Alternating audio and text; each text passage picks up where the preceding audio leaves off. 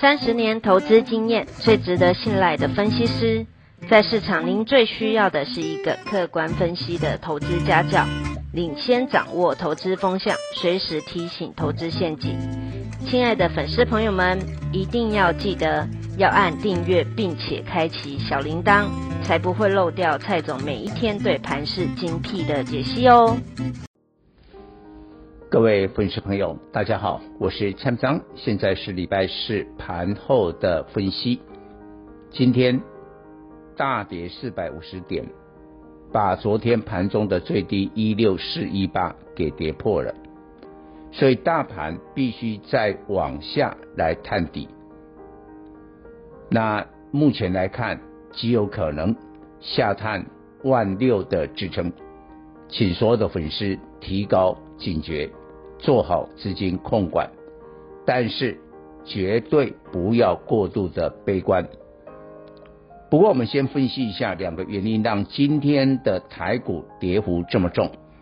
第一个，联总会刚公布的会议记录，暗示将会缩减 QE，并且有可能在今年年底来实施。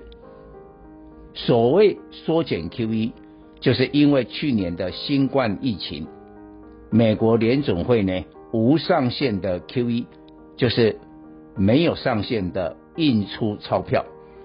那如何印钞票呢？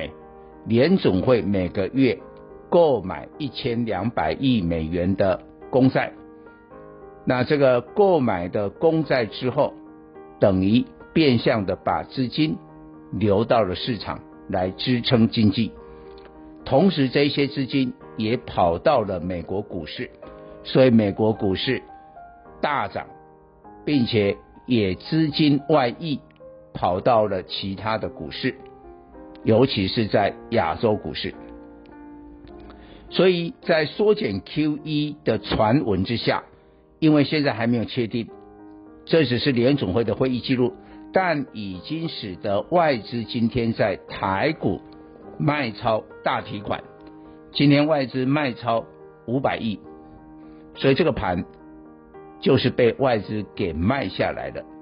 外资今年已经卖超台股五千六百亿，超过了去年全年度的五千四百亿。所以同样的，不是只有台股，包括了韩国股市跌幅将近两趴。我们的跌幅是二点六八趴，今天是雅股跌的最多的，就是我们台股。香港跌幅超过了两趴，但是第二个原因，为什么我们跌的比其他的雅股来得重？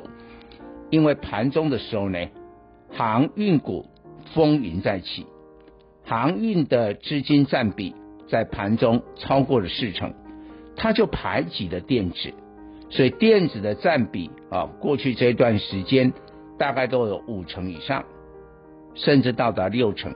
今天被排挤了以后，电子的收盘占比滑落到四十四趴，那可想而知，这些电子的权值股在资金被排挤之后就大跌了。我们举台积电做例子，我不用多说，大家都知道护国神山那个基本面真的是够好。但是台积电今天收盘跌十五块，收在五百五十九。我告诉大家，它的年线是在五百四十九。换句话说，台积电再跌十块，就跌破了年线，匪夷所思啊！护国神山业绩那么好，居然股价跌到了年线附近了。那更不用讲其他的电子权值股。但话说回来，航运。也只有演出了半场的好戏。为什么？你大盘跌这么多啊，跌这么重的时候呢，谁航运还抱得住啊？今天只有散装轮，所以昨天蔡总讲的这个专题一中一台啊，今天最强的就是台航跟中航，中航总体还锁住。那最主要就是 BDI 指数的飙涨，不过你还是要有风险的意识啊。啊，现在逆势表现的股票也不能过得最高，为什么？万一大盘还要往下呢？这一些啊逆势大涨的股票，有可能突然的补跌，这个风险你要注意的。但是，假如基本面够好的话，大盘一稳住，我相信这种股票一定会一马当先的上涨。但是最后，我们告诉大家，当外资一天卖超了五百亿，我们一般的散户是没有办法抵挡的。